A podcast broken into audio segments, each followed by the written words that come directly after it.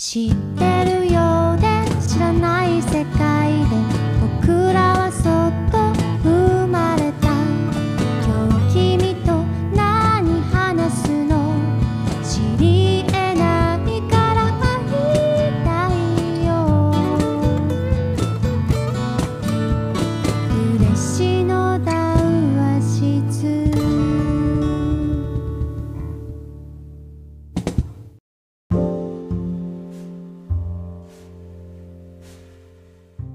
佐賀嬉野温泉で夜な夜な繰り広げられる秘密の談話室。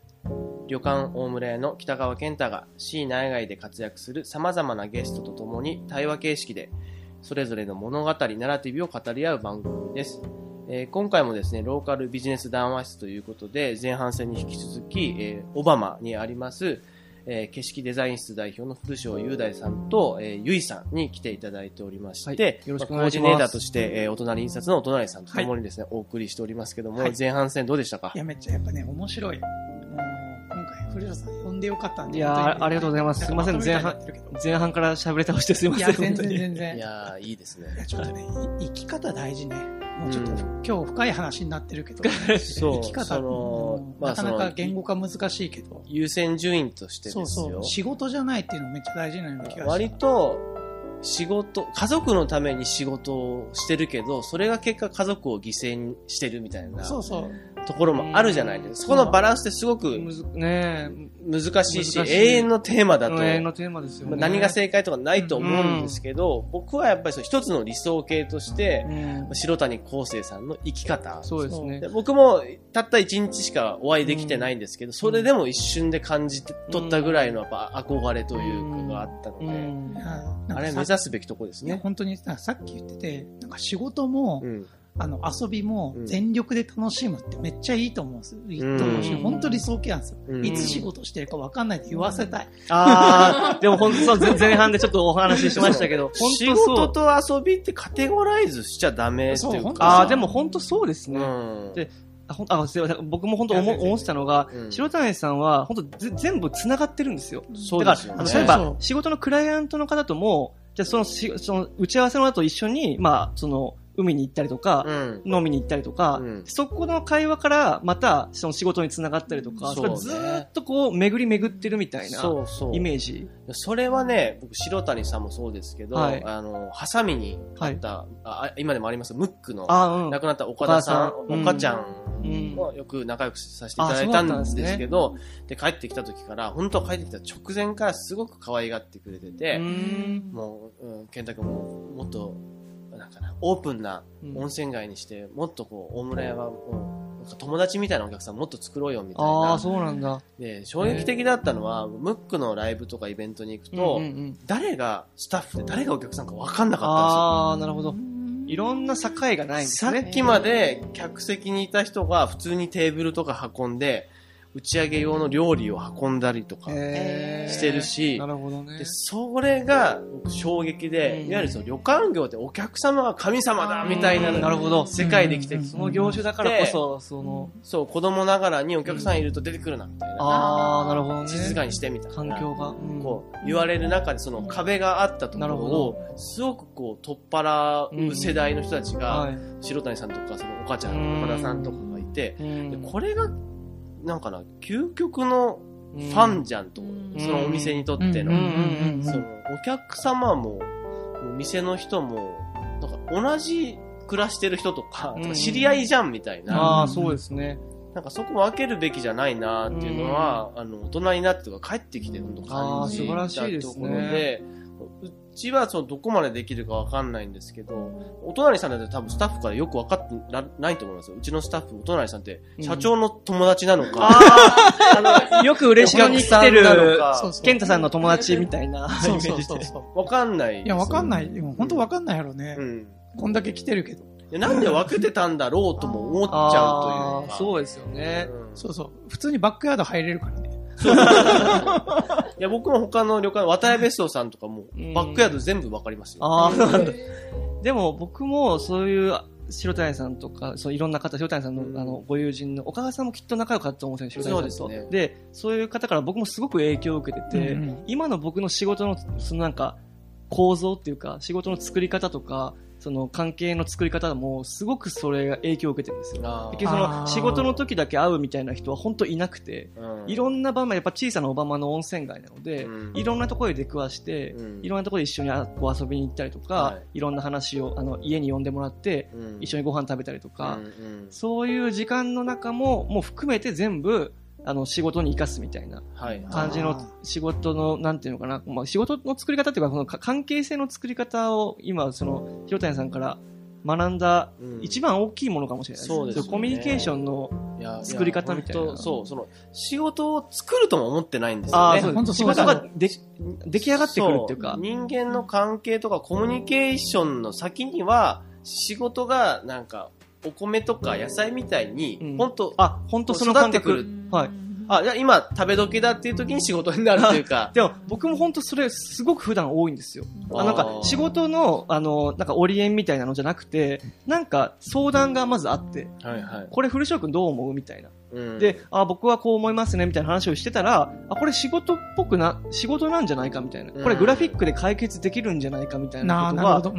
でもグラフィック以外のこともありますよ。逆にグラフィックを作らないことで解決するみたいなものもあったり、そういう会話の中で、うん。あの、そういう相談の中で、うん。あの、仕事になる時も、ある時も、えなならない時もなる時もあるというのが、本当普段のリアルな生活えのじゃあ、今実際、はい。さっきの話でもはい言ったら、仕事の比率でもう結構オバマが中心なんですか？オバマ多いですね。あ、全部ではもちろんないですけど、まず言えるのが、99%ぐらいは長崎県内の仕事で、そのうち、うん半分以上は島原半島内の仕事。あでー、あの、前回、あの、街歩きしていただいたと思うんですけど、うんあの、僕の事務所も多分来ていただいたと思うんですけど、はい僕の事務所から、あの歩いて数分できる、ちょっと数えたんですよ、一回。うんで、は半径400メートル以内うんに僕のクライアントが20ぐらいのクライアントがいて、すごっ。でも旅館とかレストランとかアイス屋さんとか、えっと、まあ、市役所とかも含めて、うんうんでもそういう距離に、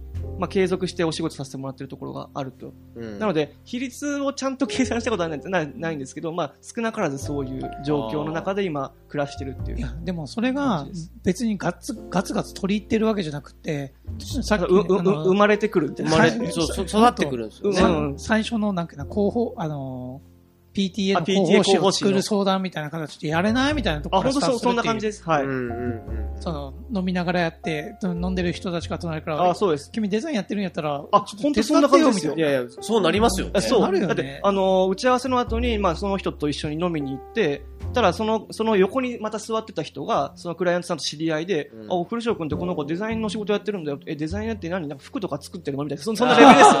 デザイナーって服とか、え、ファッションデザイナーみたいな。ねいや、グラフィックデザイナーをやってました。え、何グラフィックって？みたいなところから、はいあ例えば名刺とかポあ、チラシとか作ってるんですよ、みたいな話したら、あ、実は今俺こういうことやってるんだけど、こうあの、例えばこう例えばパッケージだったりとか、でどう、どうやって作ったらいいか、誰に頼んだらいいか分かんなくて、ちょっと話聞いてくれるかみたいな。うんうん話がこう、どんどん繋がっていってっていうのが、そうなんですよ。ね。そこだけですこれが逆に僕デザインやってますって営業で行く方はいが多分ちょっと敬遠されるというか、あうん。そう人間関係の先に自然と仕事ができていくってそうです意外と忘れがちですよね。いや、僕、今日、やっぱ、聞いててやっぱ思ったのは、うん。あの、都会とか、うん。都会がいいかわかんない、わかんないですけど、うん。やっぱ、仕事があるき企業とかやったらし、仕事、インハウ、インハウスデザイナーとかやったら仕事が自動的に来るみたいな。はいはい。もう仕事に追われちゃうみたいな感じですけど、うんなんか暮らしながら仕事するってまさに田舎だからできる話なのかなってちょっと思っちゃっなるほど。ああ、そうです。まあそういう生まれてくるっていうスタイルがですね、そうそうそうそうそうの仕事が自然と生まれやすいかもしれない。そうですよねうん立ち上がってくるっていうか、仕事仕事が。うんそうですね古城さん、その、はい。独立して、はい。そのクライアントが何件ぐらいになってから、やっとこうなんか生活がこう回り始めました。僕は結構大きなきっかけが一つあって、はい。それは、僕その破れかぶれで独立した2016そう年いや、その小屋を借りては1年住んで、本当に、その時は丸1年ぐらい、学生時代よりももうお金なかったです。本当ギリギリで。でもなんとか、ちょっと、あの、お知り、し知り合いの方から仕事をいただいたりして1年なんとか過ごしたんですよ。うんで、そんな、こう、2016年の時、まあ、6年、7年ぐらいの時に、えっと、今の事務所がある、あのたた建物があるじゃないですか。はいガラス張りの。はあの建物もともと商店街組合の事務所で、うん。で、あのーまあ、組合としてあそこ使われてたんですよ。はい。当時。だから、僕がその独立を考えてた当時は、あそこもまあ空き物件じゃなかったんで、うんあのーまあ、相手すらなかったんですけど、あそこの組合が、ある時、あの解散しちゃって、はい。結果その、商店街の組合なんで、商商店が結局お店がどんどんどんどんそのその時期閉まってた時期なんですよ。うん閉店閉店で新しい店もできなくて、うん結局その組合の構成員がもうあの少なくなりすぎちゃって、はい。組合が成り成り立たなくなって解散しちゃうっていうかなりこう こう悲しい出来事があったんですよ。うんで、その時に何が起こったかっていうと、あの、組合の持ち物のたあれビルだから、はい。だけどた持ち主不在になっちゃったと。うんほうほうってなって、あの考えられる選択肢が2つしかなくて、うんそれを誰かがまた別、個人として使う、うん。あの誰かが買う買うなりなりなりして使うか、壊すかしかないとはい。なったらしいんですよ。で、で、当時その話僕全く知らない。あ、ただね、後になって知るんですけど、うんで結局いろんなこう議論をした中で、あの、もうこれた取り壊すしかないという話になったらしいんですよ。うん組合の中で、うんうんで、取り壊すことになったらしいよっていう話を、はい。そのビル、その建物の近くにある食堂で僕ご飯食べてる時に、食堂のおばちゃんから初めて聞いたんですよ。ニューオバマっていう、い今はそのお店もなくなっちゃったんですけど、あで、ニューのおばちゃんと話して世間話で、あの近くのビル壊すんだって、みたいな話を聞いて、へいや、え壊すんですね、みたいな。その時初めて聞いて。ーうんで、まあ、あの、なんていうか、別にボロボロで、別にこう壊れてるビルとかでもないのに、うん壊すのに結構な、しかも解体費の見積もりが結構高かったらしくて、はいはい。もう壊すのにもう大変なのよ、みたいなおばちゃんが、うんおばちゃんもその組合員だったんで、はいはい。あの、大変だと。で、まあ、壊すぐらいだったら、なんか、使いたいですけどね、みたいな。うんあ、この世間話ですよ。うん別に本気でこう、どうしよう僕使いたいとかじゃなくて、まあ、壊すぐらい、あちゃんぽん食べながら、壊すぐらいだったらなんか使いたいな、みたいな話したら、あ、古城君使ってくれるみたいになって。なんか、あ、古城君使えないのみたいになって、なんかこう、僕がここどどうしてもあそこ使いたいってよりは、あのー古城君なんか使ってくれるらしいから、なんか使ってよ使ってよみたいな流れになったんですよ。すごいですね。で、それで僕押されて押されて、最終的にあそこを使わせてもらうことになったんですよ。すごいなで、それも、ももっと言うと、詳しくディティールの話をすると、あの、もともと結局あそこ僕あ個人的にあそこ買わないと使えない状況だったんですよ。で、持ち主不在だから貸してくれる人いないから。そうですね。ね貸してくれる組合自体が解散しちゃったんで。そうか。うん。でも、まあでもお金もないし困ってたんですけど、最終的に心意気で、その組組合の元会長の方が、個人的に、あの、僕に貸すためだけにあの物件個人的に買ってくれて、ほで、その、そのおじちゃんから僕今個人的に借りてるっていうなるほどす。ごい、はい。お男気ですね。あそう、本当男気で、最終的になんとか古翔君に使ってもらおうっていうふうにそのおじちゃんが思ってくれて、えー、すごい。で、ここで話が戻ってくるんですけど、そのうん一番最初の質問に。そこで僕、あそこで事務所を建てて、あの、一回はコーヒースタンドにして、あの、まあ、デザイン業務と喫茶業を始めたんですよ。はいただ、いろんな人があそこにこう、来るように出入りするようになってきて、そこで初めて古デザイナーの古城雄大という存在をいろんな人が知ってくれるようになったんですよ。うん入り口ができたそう。それまではその本当小屋でうん誰も知らないようなところで、そうですココツコツ仕事をしてる、うん誰も知るわけじゃがないじゃないですか。そんな広がるわけじゃないじゃないですか。で、あそこに突然ポンって、なんかあの建てか、て替わったわけじゃなくて、こう、リノベして、うん。あのガラス張りのところにいつも一人でちょこんと座ってるあの子はデザイナーらしいよっていうのが、バマの中のこう街中でちょっと広まっていって、うんうん。それが、えっと、仕事が一気に増えた。もっと言えば、オバマの仕事がすごくそこから増えたっていう出来事でしたな。るほど。僕たち行った件わかるんだけど、あそこ、あの建物めっちゃいい建物だもんね。いい建そう、物、多分、本当にいい建物でかっこいいもんね素敵で1970年代ぐらいなんですね。か古い建物みたいで、なんかこう、なんていうか、昭和モダンな作りっていうかそうそう、そう。1階2階はガラス張りで、そう、中が螺旋階段そう、螺旋階段になってて。もう普、通だったらあんな設計しないもんね。しない。できないんですよすごい7坪の三角形の本当なんか変なとと土地に立ってる、うん。まあ扇形になってるんですけど、上から見たら、うんうんうん。建物で、窓ガラスももめっちゃおしゃれで。い。やーそうなんですよ。今あんなん作れないですそう。で、もともと本当あそこが、あの、取り壊されるはずだったんで、うんでも、こう、あそこ、更地になっても、本当駐車場にもならないぐらいちっちゃいスペースなんですよ。ね角地で。うんうんそうそう。で、そこをまあまあそういう、ひょんなことから 使わせてもらうようになってから、ああそこにいる子古古翔くんって言うんだってとか、なんか喫茶店もやってるらしいよみたいなことで、うんいろんな人が僕を紹介してくれたりして、そこから仕事が増えてきて、そうです。食べていけるように。でなんとか食べていけるようになったと。そこですみません、やっと話が戻ってやっぱりこう、開くってこと大事ですそう、よね。本当に場作りは大事ね。僕ここにいるよっていうのを分かんないと、特にね、地方の方だと。ああ、そうで。す。そうそう、はいデザイナーとかって分かりづらいもんね。そうなんですよねそう。先ほどのお隣さんの話したその大企業で仕事がもうあちらからやってくる状状態に自分を作る、そのじょその状況に自分を身を置くって地方においてはすごい難しいじゃないですか。うんだからまず自分の存在を知ってもらう機会を作ったり場所を作ったりするのって大事なんだなって後から分かりました。ああ僕それ、え、あの、営業っていう、僕たちの考え営業なんだけど、ねはいでも自力で営業するって、それこそさっきの話と真逆で、うん仕事くださいみたいな言い方になっちゃうのよね。そうそうなんでもそれってちょっと、あの、なんか、無理、無、あの、なんか疲れる。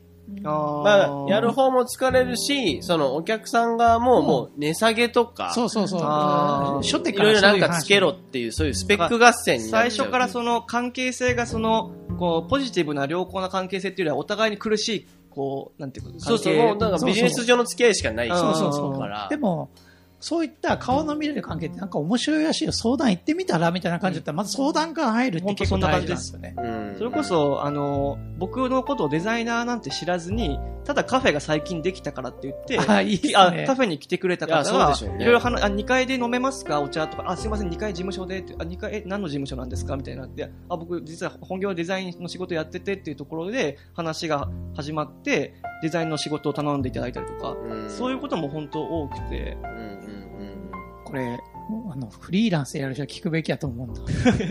そうねそんな別に僕もなんかこう、ストイックに、あなんかこう、地方のデザイナー像こうあるべきだみたいな全くなくて、まあ、あの、話してたらわかると思うんですあ、けど。いやいや、うん全然。でもなんかこう、本当に2回、僕仕事をしてるのが外からよく見えるんですよ。うんで僕もそ外側のことよく見えるんですよ。だから仕事をしてて、こう、知り合いが通ったら、目があったりして、あ、みたいなこう手 手を上げたりしたら、そねそのまま、あの、僕の事務所の前に車つけて、ちょっと古職今時間あるみたいな感じで、そうですよね。で、あはーいって僕2階から1階にお降りてってあ、の仕事場ってサボれないですよね。サボ、まあサボれないですそう、ね。言ってた言ってた。そうそう。あそこだと、ちょっとこう、お菓子食べながらぼーっと YouTube 見たりとかできないですよね。サボれない。でもな、なんだろう、その、なんていうか僕は、あの、結構、こう見えてきっちりしてるんですよ。なんかこう、さ、サボきっちりしてるじゃな いや、サボらないっていうか、ちゃんと、あの、限られた時間の中で、きっちり一応仕事して、うん。あの、や休み時間もきっちり1時間昼ご飯の時間取って、で、夜は何時まで帰るみたいなのは、結構大事にしてて、でもうん。大事にしててってこれ自分で考えてたんじゃなくて、白谷さんがそうしてたから、うん。あの、必死に真似してたら自然とそうなったんですよ。自分の仕事に。白谷さんも。昼ご飯、し昼ご飯を毎日家に帰って、奥さんと昼ご飯一緒に食べて、きっちり1時間で事務所に戻ってきて、すごっ。ちゃんと午後仕事してたんですよ。いやーだからその、サボるみたいな感覚とか全くなくて、全部一生懸命やってるから。仕事も一生懸命やるし、家族と昼ご飯作る時間も本当大事だから、あわざわざ家に帰って、で、歩いて帰ってましたからね。車とかじゃなくて。僕は本当一生懸命してないな。いやでも別にこの話は誰かをこう、なんかこう、肯定するとかじゃな、あの、批判するとかじゃなくて、そういう。いや、本当それの大切さを最近感じてるんですよね。僕、あの旅館やってると、うん本当旅館って24時間空いあ、そうですよてるから、ね。仕事しようと思えばずっとそうそうできよね。るし、何かしらなん。か起きるし、あるんで。深夜でも仕事がしっかりあるような状況で帰るの10時とか11時で、そこから夫婦2人分の料,、ね、料理うん。作って2人で食べる。うん。子供たちはもう寝てるみたいな。いやでもなんか、フリーランスとか経営とかってや、あの、従業員じゃない働き方って、得てして仕事してしまうよねっていう。そう、労働時間自由だから。自由だからあーそうですねっていうのがあるっていう、なんかよくわからない制度があって。でもあうんうんうんだからこそ篠谷さんうんもちゃんと自分でルール決めてたんじゃないあ、ですか。そうですね。だから僕はそれを、結局新卒で入って、その働き方で最初に見たのが白谷さんだったから、そうか。でも、それを、僕本当に今でもそうなんですけど、必死に白谷さんのことを僕ずっと真似してるんですよ。いやーそれが仕事もすべてそう。なんか、今でも、本当恥ずかしいですけど、自分で言うのも、もう頑張って頑張って真似し続けてるっていう。あでそれが、でもそれが気づいたら自分のものになってるんですよ。なんか、ある時に、別に考えずにそれや、や、やれ、やっちゃってる時がある。例えばその、あの、普段のそのタイムラインの作り方とかも、なんかそれが普通みたいにななってくるんですよ。で、そうやって今の自分のこう生活が今、成り立ってるような感じですね。あの、ちょっと話を少し変えさせてもらうと、はい。あの、僕たち街歩きしたじゃないですか。はい。で、その時に、えっと、建築デザイナーの山崎さんっていうはい。方、先輩です。その方も白谷さん、はい。あの白谷チルドレン。そう、白谷チルドレンの、で、結構、白谷さんはい。からの事務所が出た方、あの、はい。金水さんね、金水湾周辺に残ってるあ地区に、結結構残ってらっしゃるんですよね。っていうのも、えっと、白谷さんの歴代のスタッフは、あの、山崎さんの、僕の先輩の山崎さんのさらにあの先輩の人も何人かいるんですよ。でも、その方たちは、結構、えっと、実家の、実家に帰ってデザイン事務所を作ったりとか。東京に出た、出た、出て違うんう事務所に入った方もいたりとかしたんですけど、えっと、なんていうかな、僕が、まあ、オバマで独立するといきなり言い始めて、その、2016年独立したんですけど、でその後、その、オバマで独立をする人がちょこちょここう、うんうん出て、あ山崎さんも含めてですね。で、今、えっと、白谷さんのところでもともと働いてた人が4人、えっと、オバマ町内で仕事をしてるんですよ。で、しかも、その4人全員違う仕事をしてるんですよ。すごい、それが面白いなと思って。それが本当いつも僕、白谷さんらしいなと思うんです。その自由に育てるっていうか、放牧してって、こうなんか、あのーみんなを育てるみたいな。で、僕は、あや山崎さん、僕の先輩インテリアデザイナー。うん。でうん僕はグラフィックデザイナー。で、どっちもデザイナーだから、ままだわかるじゃないですか。うんもうデザイン事務所出身だから。でも、僕の後にカリミザーンの店番してた人は、もともとデザイン畑じゃなくて、スタジオ自体もデザインワークはせずにカリミザーンの専業をやってたんですよ。うんで、今はカレーライフっていう、カレー屋さんをやりながら、コーヒーの焙煎をしながら、あと、あの、プロであの、写真、カメラマンとしてもやってる、マルチの、マルチにやってる、あの、尾崎さんっていう方がいます。で、最後に、えっと、白谷さんとこの最後のスタッフだった、諸山明ちゃんっていう女の子は、えっと、今、えっと、結婚して、旦那と二人で、もうボロボロのこうお家をセルフリノベーションしてゲストハウスを作ってゲストハウスのオーナーをしてます。あだからデザイナー、カレー屋さん、ゲストハウスオーナーっていう。ゲストハウスこの前行ったところ、うんうん、そうですね。うんそう、かっこいい。街歩きの時に寄っていただいたと思うんですけど、はい。そう、だから今4人が、あの、まあ、それぞれの仕事を、それぞれで作りながら、こう、たまにこう集まって、あの、一緒にイベントやったりとか、うん。そういう、あの、来月かな？来月もカリミズダーの10周年のマーケットイベントを僕ら OB の僕たちで企画してやったりするんですけど、はい。いや、この前、前回、えっと、しオバマに行った時のはい話も、ポッドキャストで話してたんですけど、はい至るところにそういった、なんか、し白谷さんのエッセンスもそうだし、ね今日で言ったらもう、古庄さんのエッセンスもだいぶあるっていう、そうそうそう。デザイン、ち散りばめ、で、景色デザインをもうなんか字でやってるっていうのがめ。っちゃ根ざしてるなっていうのはすごい思ったん事務所自体も街の景色だったし。そうそうそうそう。でも仕事してるその風景も多分し景色だしっていう。本当ね、小さな町なので、そういう、あの、僕の先輩の山崎さんが設計したレストランとかも、うん。あのたくさんあったりとか、うん。あと僕がロゴデザインしたお店とか旅館さんとかも、まあ街にこう散りばめられてるっていうか、まあそういう状況が見えやすくなってきた、まあはい。数が、点がこう増えてきたんで、こう一面になのようにこううん。見,、見えてき始めてるという状況ですね。そうですよね。はい。オバマって今人口何人ぐらいの街？オバマ町、あの町、皆さん歩いてやりたい、うん。オバマ町で言うと本当4000人とかです。あー。うん。規模感がちょうどいいんじゃないかなってちょうどいいですね。思ってて。サイズ感も本当に。多分、今日歩いた嬉野の温泉街だけ見ると、多分それくらいなんですよ。嬉野市で言うと2万5千円ぐらいなんあですけど。そう、オバマも、えっと、オバマ、雲仙市オバマ町なんですけど、雲仙市だけで言ったら、まあ、えっと、4万人ぐらいいるんですよ。うんでも、オバマ町だけで言ったらそのくらい。うんうん。なんかその、高度経済成長とともに大きくなってしまったじゃないですか。うん。今の市市町村っていうものは。いろいろな意味で大きくなりでもオバマうん。で、あまりこう、再開発とうか、んうんうん。こう電車が通ってるとか、高速道路があるとか、うん全部ないですからね。その、その辺が。で、そういうなんか、その、日本列島改造に入ってない、そうですね。もともとあった多分規模感がずっと、そうですね。ある意味ほほぼほぼ維持されながら、うんまあ旅館が大きくなったりとかはあるかもだ,、だけど、はい。あるっていうところが僕逆に救いだなと思ってて。そうですね。それは本当感じますね。この規模でこの人口だと生きていけるし、それぞれの仕事が成り立つっていううんちょうどいい規模の。すごく思いますい。や、デザインだけとっても、多分、今の、このお二人でやってるから、はい。この、多分20件のクライアントがベースにあったりとか、うんうん県内が99%でうんやっていけるって、うんうんかこれがスタッフ2人雇いますって言ったら、あーこれさらにそうですね。増やしていかないともっと頑張って仕事しなきゃいけない。っていう、その、はい。こうなってくるじゃないですか。そうそう。はいさっき言ってた、あの、なんかな、関係性で仕事っていうか若干難しくなってくるそうそうですね。本当そう思います。うんだから今のこの状況が僕をそうさせてくれてるっていうのはすごく感じます。うんうんうんうん。はい。そうなんですよだ。からそそれはそのそれぞれの選択だと思うし、うんうんで僕らなんの印刷、大人の印刷、そう。そう大村という旅館って、はい。やっぱりこの、親の世代とかその前の世代にどんどん大きくしたから、そうそうそうスタッフがやっぱりたくさんいて、いそれを維持しなきゃいけないからう、んその、なんか、ある意味その自分の理想ばっかり言えない部分も、あ、あるある。まあ、あるじゃないですか。でもその、もともとってこの規模だったんだろうなっていうのはすごく、なるほど。最近いろんな地方に行って感じるところいいろいろ見聞きしたりすると。そう、ゲストハウスで10部屋ぐらいとか5部屋ぐらいの旅館さん見ると、あ。昔嬉野もこんな、うん。えー規模の旅館の集まりだっなるほたどね。だと思うんあですよ。ー確かに本当そうですだから、ね。今僕小さいことは本当いいことだと思ってて。あの、僕うん、北川さん今びっくりしたんですけど、うん。僕、オバマのどこが好きですかって聞かれるじゃないですか。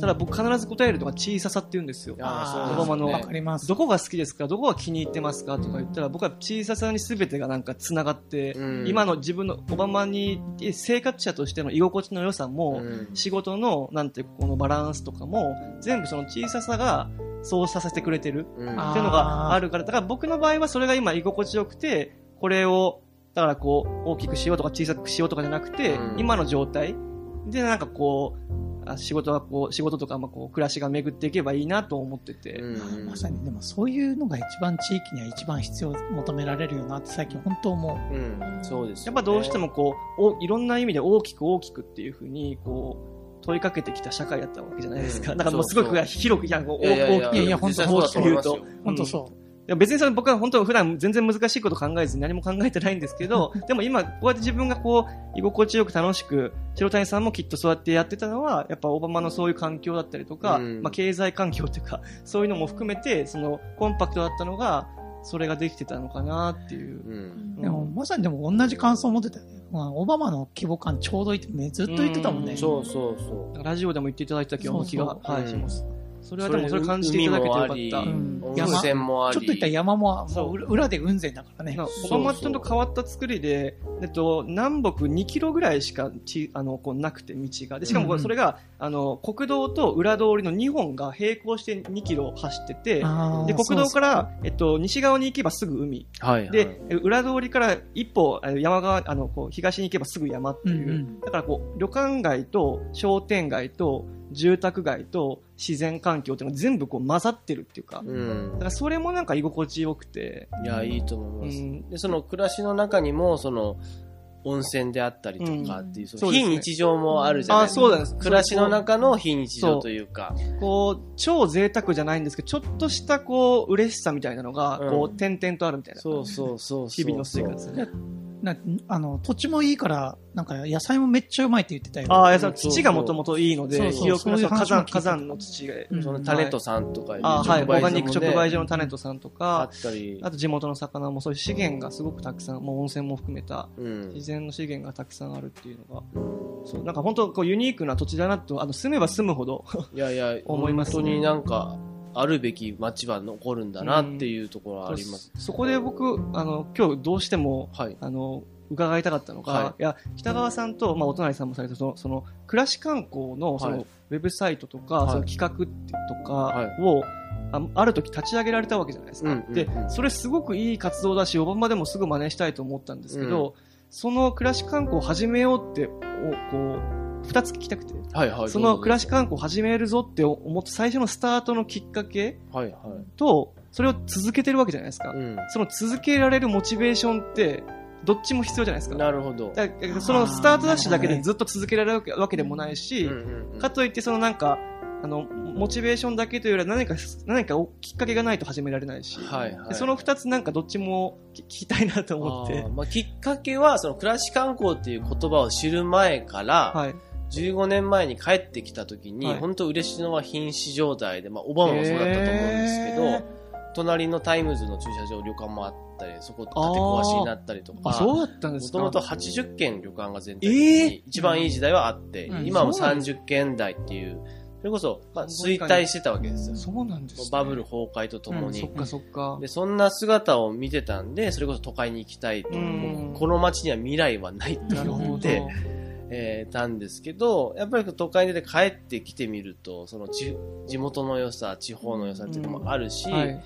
で、やっぱりそのなんかな、みんな都会に憧れてるわけですよ。うんとか、その、うんうんえー当時だと湯布院みたいになりたいあ、黒川温泉みたいになりたいみた同じいな。温泉地で言うと。はいうん。にな、な、ですけど、僕はその今の嬉野で十分じゃんって思ったし、それもすごいですね一番思ったのはその、黒川みたいになりたいって言って、もう、ここ森じゃねえしと、山の中じゃねえし そう、と。その、ねそうそう。だからみんなないものねだりをずっとしてきたんだと思うんうんですよ。うんその中でやっぱりこう、街を見ると面白いスナックがあったり、飲食店があったり、今日も街歩きさせてもらってすごい面白かったです。個人商店があったりという。いや、これがなんかもうなんかテーマパークみたいに感じたんですよね。あで、今日もね、一緒に街歩き嬉しのして、やっぱりこう、はい人に話しかけて、はい。あっちの方が盛り上がってどんどん話しかけてきたりといか、やー楽しいですよね。なんかこ、これが観光じゃんと思ったうんうんうんん。ですよ。なるほど。そういう時になんか、その街にお客様を出すイベントを、はい。こうスリッパ卓球であったりとか、スナックのイベントとか、あいろんなことされてるいろいろず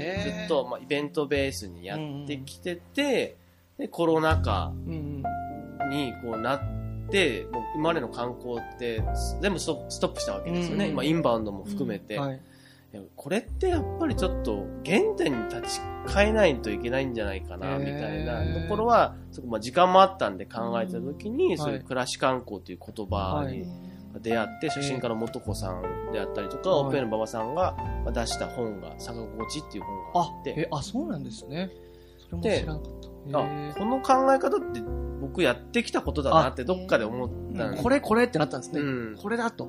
で、あの、まあ、帰ってきた当時からその旅館のルーツってなんだろうと思っていろんな昔の旅館の歴史とか、その日本の観光の歴史とか読むと、学んだわけですね。やっぱりこう、なんかな、街道ができて、うんそこにやっぱ止まんなきゃいけなかった。から宿場町ができて、もう自然発生必要に迫られて作っていったような。無理くり作ってるわけじゃなくてでも80年代からリゾート法みたいなのできて、リゾートを沖縄に作ったりとか、無理くり開発してリゾート作ったりとかもあるわけですね。あって、でももともとってやっぱり止まんなきゃいけなかったからとか、うんうんうんあの、農家さんの当時のために生まれたとオバマか、はそうです。なんか当時宿なんで。そう、なんか人間のなんか必要に迫られて、うんあの温泉街が生まれたみたいなとこと、うんうんうんあと規模感とうんうんかうんう、んもともとは昼食朝食ぐらい出してて、夜はみんなご飯食べ、外に出て行ってた。だから街に飲食店が必要だから。そっかそっか。だからたくさんあったか、でお土産ができるっていう、その必然的にこうそうなってるわけですね。街の作りってそうだったはずなのにうん、旅館が大きくなっ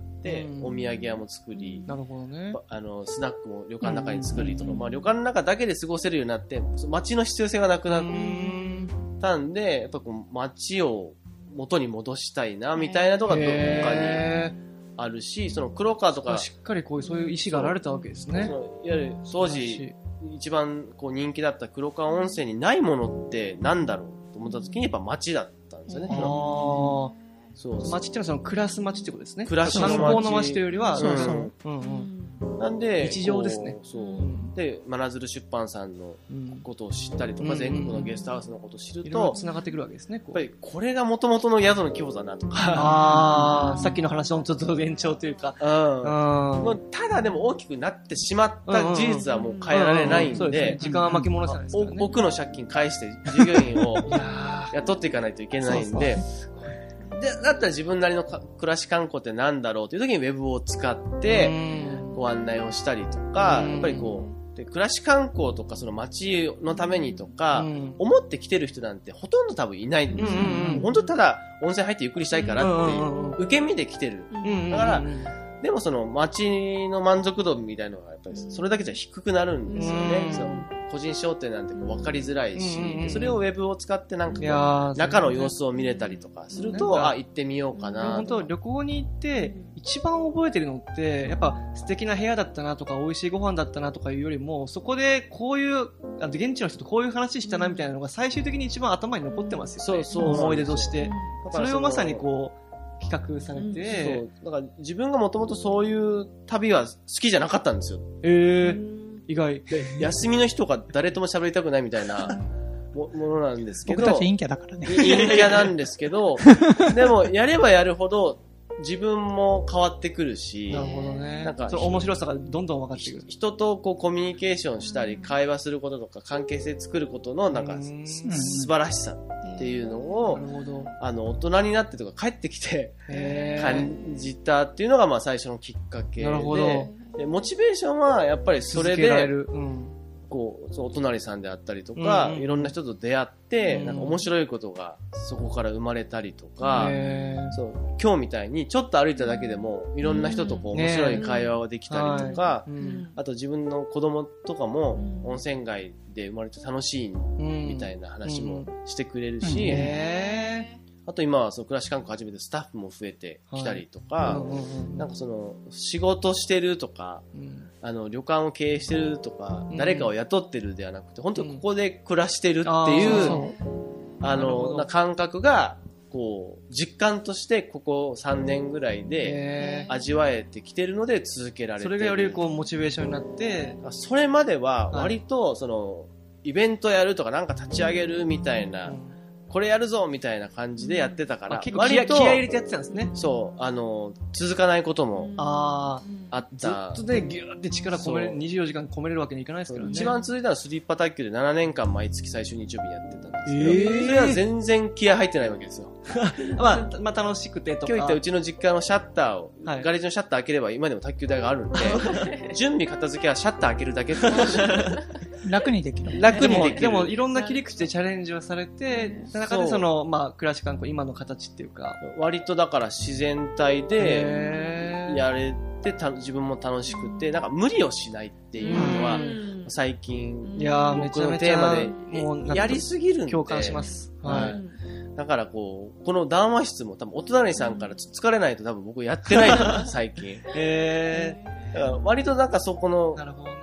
あすごいね、風に身を任せ。て、納得しましたこう動くように最近やっと慣れてきたかなっていうのはありますようね。んうん。うん。はい。いやー、すごい興味深かったです。なんか、いやででもね、すごい納得しました。でもその観光客にとってもいいし、暮らしてる、働いてる人にとってもすごくいいことで、うんはいやっぱり街って必要。うん僕ら人間だから、まあ、生きるために必要な自分一人じゃ暮らしていけないんで、はいやっぱり八百屋もあうんあないといけないし、酒屋も欲しいし、なると自然と街ってできていくんですけど、はいそれがなんか一つの再開発とか、うんディベロッパーが大きいテナント建ててっていう、うん。なんかそういう集約型になってきてるんで、それをなんか小さい生き方の集まりが、うん多分街。いや、本当そう思います、まさに。僕、めっちゃ共感してるのまさにその点で、うん。その、暮らし観光っていうよりかは、もう本当に、ま、街、自分たちの街に、フォーカスどれだけ僕たちができるかっていうのが大事だと僕たちはうん思うんですね。そこの視点ですもんね。もともと、えっと、ただ印刷屋なんですけど、えっと、補うっていうフリーペーパー自分たちでずっとやってて、うんでもそれも文脈としては暮らし観光の文脈なんですよ。あの、あ 地元の人が地元のお店知らないと、荻の人が荻の店知らないっていうの自体がもう、うんそれこそ損失じゃないみたいな。そのフリーペーパーを自費でやってるんですよ。そうそうそう、手弁当まあ、で暮らしと。観光も自自費ですけど。そうそうそう。で、もうずっとやってるアウのも、トプットは違うけれども、その、ぶ源流は同じわけですね、お二人の。そう、なんやってきかそこに共感してるのもあって、うんうんじゃあ一緒にやることって、なんか、ベクトル一緒だよねっていう話に。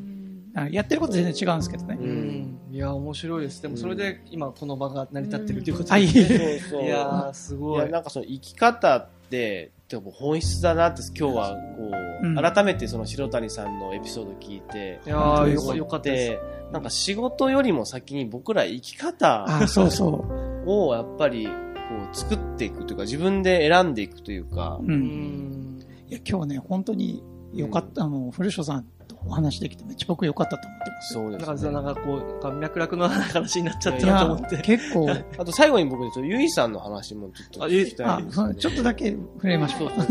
ゆいさんは、あの、お生まれはどちらなんですか？あ、生まれは島原あで、す。島原なんですね。はい地元なんですね。そうなんです。はい、地元。地元で、こっちで、えー島原で出会った。出会いましたね。へ出会ってそうです。出会い自体は結構付き合いは長いっていうか、うんその付き合い始めるまでは、なんていうか、まあ、僕は独立してからなんですけど、あまあ僕、僕また僕が喋ってはい。はい全然。ゆいさんが喋る、ゆいさんが喋れ、喋れないいいですよ。え、ゆいさんはずっと島原にいるんですか？あんまり外にあい出、や、大学で愛知愛知に？に、愛知と福岡うんはいはに行って、い。で、で、就職するタイミングで島原にまた戻ってきて、えはい。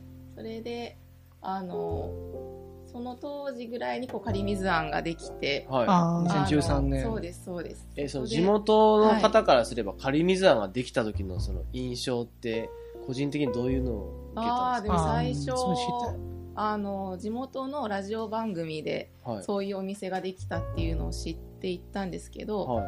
こう、行ってみたらすごく素敵な場所で、なんか、居心地が良くて、うんなんかこんな田舎でも、こういう素敵なものを扱ってるお店があるんだって。うん。で、そこにちょっと変わった店長さんがいらっしゃって。当時は本当お客さん店長の関係なんで。そうそう。えーはい、面白いなって思ってました。ああ、はいなるほど。常連さんでしたね。そうえそうそう、なんかこう、はい、楽しかったですね。あーでもやっぱりそこには、そのデザインとか、そう建築とか、やっぱそそういったものが多分オバマのあの物件に入ったから、うん。うん。そう思ったと思うんですよね。うんだからすごく僕ローカルにはうん。デザインとか、うん。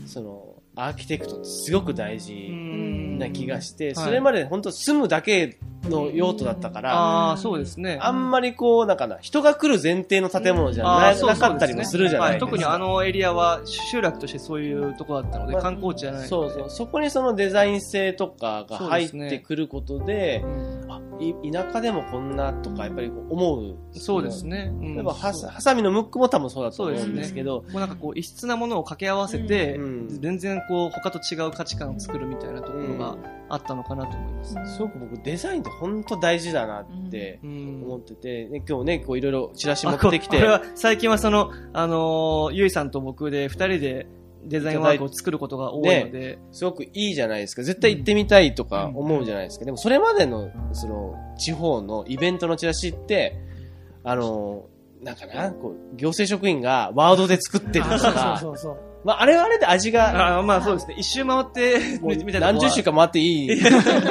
ですけど、やっぱりこういうその、よけあの、彩りというか、がやっぱあると、あの、それこそ若い若年層の人たちは、あ、なんかここでも楽しく生きていけそうとか、あ、あ楽しいでも本当そうですね。やっぱりそういう彩りって僕必要だと思うんですよ、うん。暮らしてる中で。うん。それがやっぱりこう、色が少ないと、人間明るい方とかう、ん鮮やかな方に、やっぱ都会の方とかうにん。出てっちゃうっていうか。世界に行きたいとか思っちゃうん。ですけど。やっぱりこういったものが地元にやっぱり少しでも増えていくっていうことは僕は子供たちにとってもすそごく大事だから、本当デザイナーが街にいるってことは本当に宝だなっていうのはうん思うんですよね。僕もそう思うん。本当、あの、年々地元の仕事が本当に多くなってるような感じなんで、うんオバマの仕事が。これもオバマの、えっと、お祭りのポスタはい。ーを、デザインを僕がやって、そのイラストをゆいさんが描いてくれたりとか、うんうん。あと、まあ、これは知り合いの、あの、まあ、チラシまあ、これ、あこれラジオだから見れないからじゃんそうそうそう はい。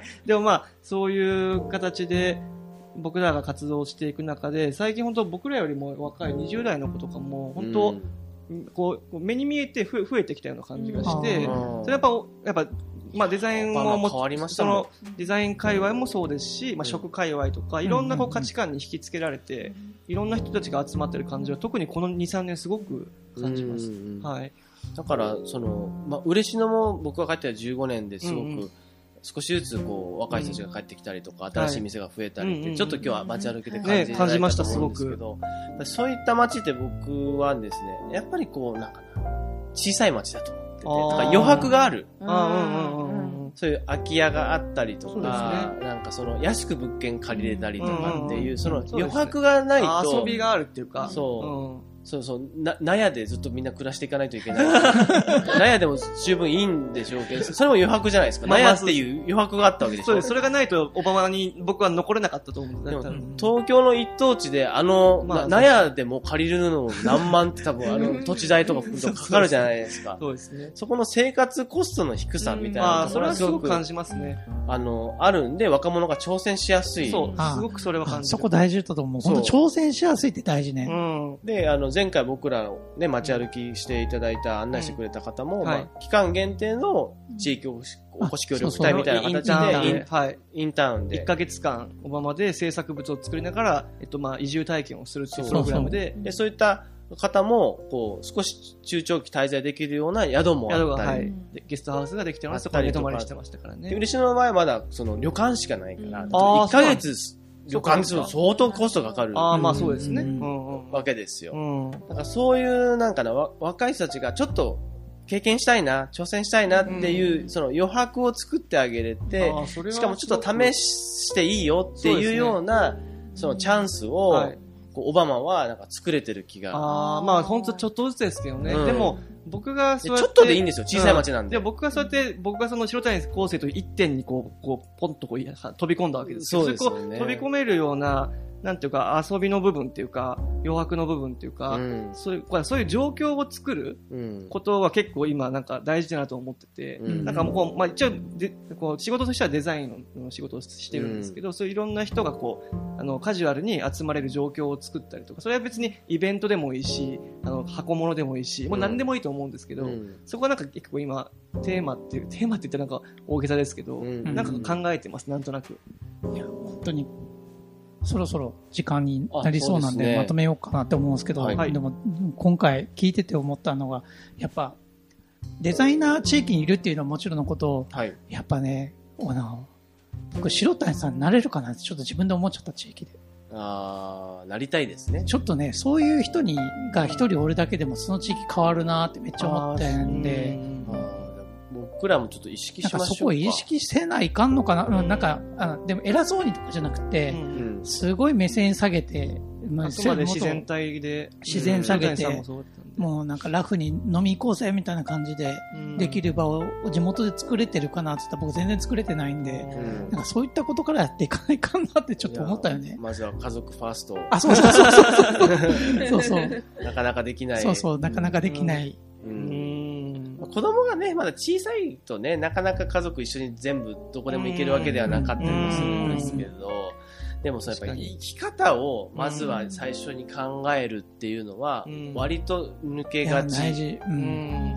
なんか仕事が優先にやっぱうりんなりがちですよそうそう、なりね。がちだし、なんか生きていくために仕事が、みたいな話になっちゃうから、稼ぐことを重点的に置いちゃうけど、でも本当はそうじゃないんだよねっていうところをうんしていくのが、なん永遠のテーマでは本当にある永とは遠のテー思うんですけど。マだけど、うんなんか、白谷さんみたいなうん一つのお手本みたいなうん方がいらっしゃることで、はいなんかその精神を忘れずにそうそうですね。ややれるっていうところはありまだけど、すよね。それがオバマに今根付いてるから面白くなってんだよね。それは本当にあると思います。ねまあ、白谷チルドレンが、それ、しかもそれぞれの感性で白谷さんから学んだことを自分の、まあ、す生き方に活かしてるっていう。確かに。自分の街にこの人みたいに生き、生きたいっていう先輩いない。いや、でもね、最後の最後に？いや、でもね、いやいや、好きな人いっぱいいるんですけど、生き方として、この人みたいに、白谷さんみたいな、そう。そう。でも本当なかなかいないですよね、そんな間。僕も本当運が良かったから、そういう人に出会いましたけうど、んうん。本当そうです、いない。わ。引力持ってる人なかなか地域にいないんよ。いや、お二人がそうなるしかないですだから、そんなん頑張れたらいいですけど。引力というか、その、もう、そういう暮らししたいっていう人いな、いなく、います？いないいない。いないよ。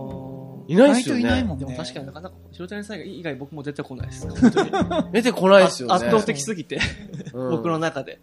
いやーでもそういうのはやっぱつね、こう、一人でも生まれたらいいそうです。ですけどね。そういう人からまたそれ広がっていって、それが今のオバマの状況なので、はいはい確かにそれはなんか一つ、でも得てして嫌味になりがちじゃないですか。そういうなんか豊かな暮らし。丁寧な暮らし的な。わかりますわかります。でもそはいれが嫌味じゃないっていうなんでしょうね何なんでしょうねだ。から、やっぱ、最初はもう、簡単なところから僕たちが楽しく生きようみたいなところからスタートせんばいかんじゃないと。そうですね。そう自然体にね。自然体に、うんもう生きてるの楽しいって言って、そうですね。もうハッピーで行こうみたいな感じで。暮らし観光されてる、お二人されてるのと、根本的には白谷さんの価値が結構似てる気がするんですよ。うんうん。僕は最後の最後の最後で、あこれ言いたいのが、なえっと、何かっていうと、白谷さん、その、その先ほど言われてたんですが、こう、丁寧な暮らしみたいな、うん。豊かな暮らしってなんか、こう、偉そうに聞こえるとか、そういう部分もなんか、あある、あるんじゃないか今言われましたけど、白谷さんがそうじゃなかったのは僕はこれがあるんじゃないかと思って、白谷さんは、その、自分の暮らしをみんなとシェアしてたんですよ。必ず。あ自分だけがこう、こう、こんな誰よりも素晴らしい生活してるすごいだろうっていうのは絶対にしなくて、必ず誰かと一緒にその生活を共にしてました。その時は、あ時には僕、スタッフだった時もあるし、時には海外の友達が来た時は友達と一緒にいたし、いつも誰かと一緒にいました。家族と一緒にいる。そういう感じで、こう、一人でそういうことを、たった一人でその素晴らしさを享受するってことは絶対にしなかったです。なるほどねそこは北川さんも、えっと、お隣さんも、こう自分だけでこう、あの、誰よりも嬉しのを愛してて、し誰よりも知ってるすごいだろうってことは絶対しないじゃないですか。うんみんなにそれを紹介して、うんこんな人いるんですよ、面白いでしょって、誰かに必ずシェアするじゃないですか。うんうんで、その気持ちって多分同じだと思うんです。なるほど。なるほど。やれてる。ただ家族にはできてない。いやいや、そんなことない。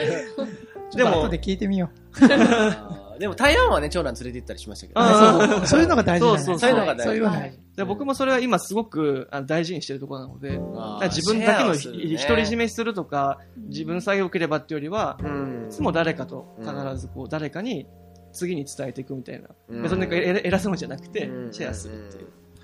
いやーいやいや勉強になりましたね本当に勉強になった。最後の最後に。しみる。今日もローカルビジネス談話室ですけど、そのビジネス言う前にうんうん大事なことを教えてそうそうそう。本当そうだいねた。だきましたよねね。